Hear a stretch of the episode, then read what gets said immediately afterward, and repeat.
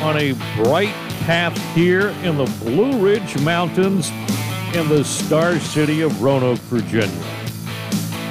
This is Jamie Lee, and we're talking James Francis Thorpe, an American athlete, gold medalist, and considered one of the most versatile athletes of modern sports. It's been 70 years since his passing, but what a story he gave us.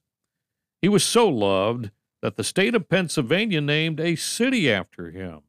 His friends called him Jim or Bright Path. His parents were both of mixed race ancestry. His father was Irish and his mother was Indian. Thorpe attended the Sauk and Fox Indian Agency School in Stroud, Oklahoma, with his twin brother Charlie. Charlie helped him through school and until he died of pneumonia when they were nine years old. Thorpe ran away from school several times. His father sent him to the Haskell Institute, an Indian boarding school in Lawrence, Kansas, so that he would not run away again. When Thorpe's mother died of childbirth complications two years later, the youth became depressed. After several arguments with his father, he left home to work on a horse ranch. In 1904, the 16 year old Thorpe returned to his father and, he, and decided to attend Carlisle Indian Industrial School in Carlisle, Pennsylvania. There, his athletic ability was recognized and he was coached by Pop Warner, one of the most influential coaches of early American football history. Later that year, the youth was orphaned after his father, Hiram Thorpe, died from gangrene poisoning after being wounded in a hunting accident. The young Thorpe again dropped out of school. He resumed farm work for a few years before returning to Carlisle School. Thorpe began his athletic career at Carlisle in 1907 when he walked past the track and, still in street clothes, beat all the school's high jumpers with an impromptu 5 foot 9 inch jump. He also competed in ballroom dancing winning the 1912 Intercollegiate Ballroom Dancing Championship. Pop Warner was hesitant to allow Thorpe, his best track and field athlete, to compete in such a physical game as football. Thorpe, however, convinced Warner to let him try some rushing plays in practice against the school team's defense. Warner assumed he would be tackled easily and give up the idea. Thorpe ran around past and through them, not once, but twice. He walked over to Warner and said, Nobody is going to tackle Jim while flipping him the ball. Thorpe first gained nationwide notice in 1911 for his athletic ability. As a running back, defensive back, place kicker, and punter, Thorpe scored all of his team's four field goals in an 18 15 upset of Harvard a top ranked team in the early days of the NCAA. Jim Thorpe never practiced a day in his life. He could do anything better than any other football player I ever saw, said President Dwight Eisenhower. Thorpe was awarded a first team All American spot in 1911 and 1912. Football was and remained Thorpe's favorite sport. For the 1912 Summer Olympics in Stockholm, Sweden, two new multi event disciplines were included the pentathlon and the decathlon. A pentathlon, based on the ancient Greek event, had been introduced in 1906 games. The 1912 version consisted of the long jump, javelin throw, 200 meter dash, discus throw, and the 1,500 meter run. Jim Thorpe could run the 100 yard dash in 10 seconds flat. He could run the 220 in 21.8 seconds, the 440 in 51.8 seconds, the 880 in 1 minute 57 seconds, the mile in 4 minutes 35 seconds, the 120 yard high hurdles in 15 seconds, and the 220 yard low hurdles in 24 seconds. He could long jump 23 feet 6 inches and high jump 6 feet 5 inches. He could pole vault 11 feet, throw the javelin 163 feet, and throw the discus 136 feet. And he could putt shot 47 feet 9 inches. Thorpe was extremely busy in the Olympics. Along with the decathlon and the pentathlon, he competed in the long jump and high jump. The first competition was the pentathlon.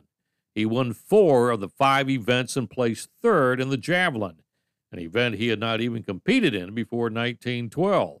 Although the pentathlon was primarily decided on place points, points were also earned for the marks achieved in the individual events. Thorpe won the gold medal. Thorpe's final event was the decathlon, his first, as it turned out, his only decathlon. He placed in the top four in all 10 events, and his Olympic record of 8,413 points stood for nearly two decades. Even more remarkably, because someone had stolen his shoes just before he was due to compete. He found a mismatched pair of replacements, including one from a trash can, and won the gold medal wearing them. In late January 1913, the Worcester Telegram reported that Thorpe had played professional baseball before the Olympics, and other U.S. newspapers followed up the story. Thorpe had played professional baseball in the Eastern Carolina League in Rocky Mount, North Carolina in 1909 and 1910, receiving meager pay reportedly as little as $2 per game and as much as $35 per week.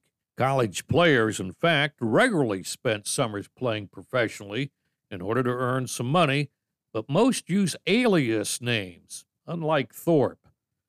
Although the public did not seem to care about much about Thorpe's past, the Amateur Athletic Union did, or the AAU, and especially its secretary, James Edward Sullivan. He took the case very seriously. Later that year, the International Olympic Committee, or the IOC, unanimously decided to strip Thorpe of his Olympic titles, medals, and awards and declare him as a professional. The only positive aspect of this affair for Thorpe was that as soon as the news was reported that he had been declared a professional, he received offers from professional sports clubs. Because the minor league team that last held Jim Thorpe's contract had disbanded in 1910, the athlete had the unusual status as a sought after free agent at the major league level during the era of the reserve clause he could choose the baseball team for which to play. He turned down a starting position with the St. Louis Browns, then at the bottom of the American League. He chose to join the 1912 National League champion New York Giants. He played sporadically with them as an outfielder for three seasons. He amassed 91 runs scored, 82 runs batted in, and a 252 batting average over 289 games. He continued to play minor league baseball until 1922 and once played for the minor league Toledo Mudhens. Thorpe had not abandoned football. He signed with the Canton, Ohio Bulldogs in 1915. They paid him $250 a game, a tremendous wage at the time. Before signing him, Canton was averaging 1,200 fans a game, but 8,000 showed up for Thorpe's debut against the Massillon Tigers. The team won titles in 1916, 1917, and 1919. Thorpe reportedly ended the 1919 championship game by kicking a wind assisted 95 yard punt from his team's own five yard line effectively putting the game out of reach. In 1920, the Bulldogs were one of 14 teams to form the American Professional Football Association, which became the National Football League two years later. Thorpe never played for an NFL championship team. He retired from professional football at the age of 41.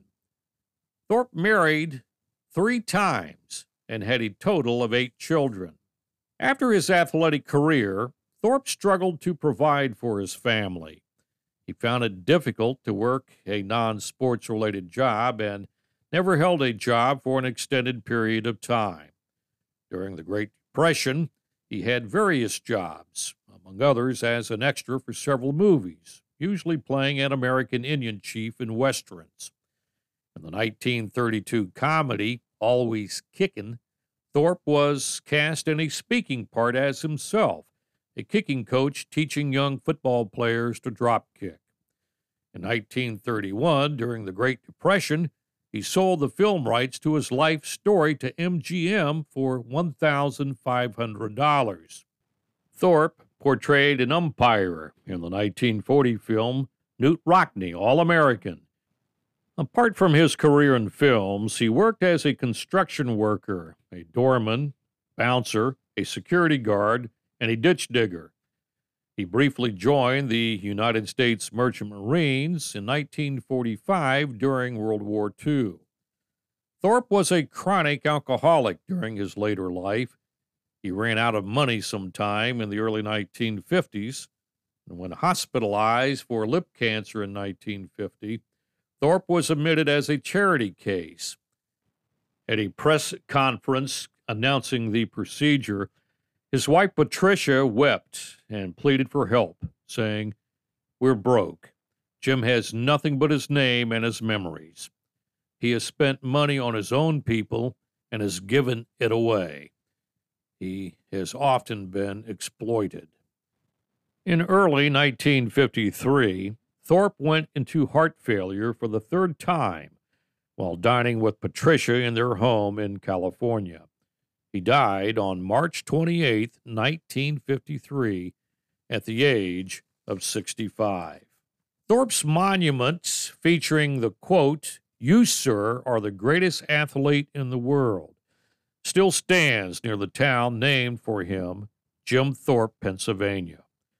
The grave rests on mounds of soil from Thorpe's native Oklahoma and from the stadium in which he won his Olympic medals. Thorpe's achievements received great acclaim from sports journalists, both during his lifetime and since his death. In 1999, the Associated Press placed him third on its list of the top athletes of the century, following Babe Ruth and Michael Jordan. Thorpe was inducted into the Pro Football Hall of Fame in 1963. In the Pro Football Hall of Fame rotunda, there is a larger than life statue of him. He was also inducted into Halls of Fame for college football, American Olympic teams, and the National Track and Field competition. In 1986, the Jim Thorpe Association established an award with Thorpe's name. The Jim Thorpe Award is given annually to the best defensive back in college football. The grit and glory days of James Francis Thorpe, one of our greatest athletes from the 20th century. This is Jamie. I hope you learned something new about today about Jim Thorpe. Every time I hear the tomahawk chop chant in the stadiums and ballparks around the nation today, it reminds me of this most talented athlete and gold medal winner,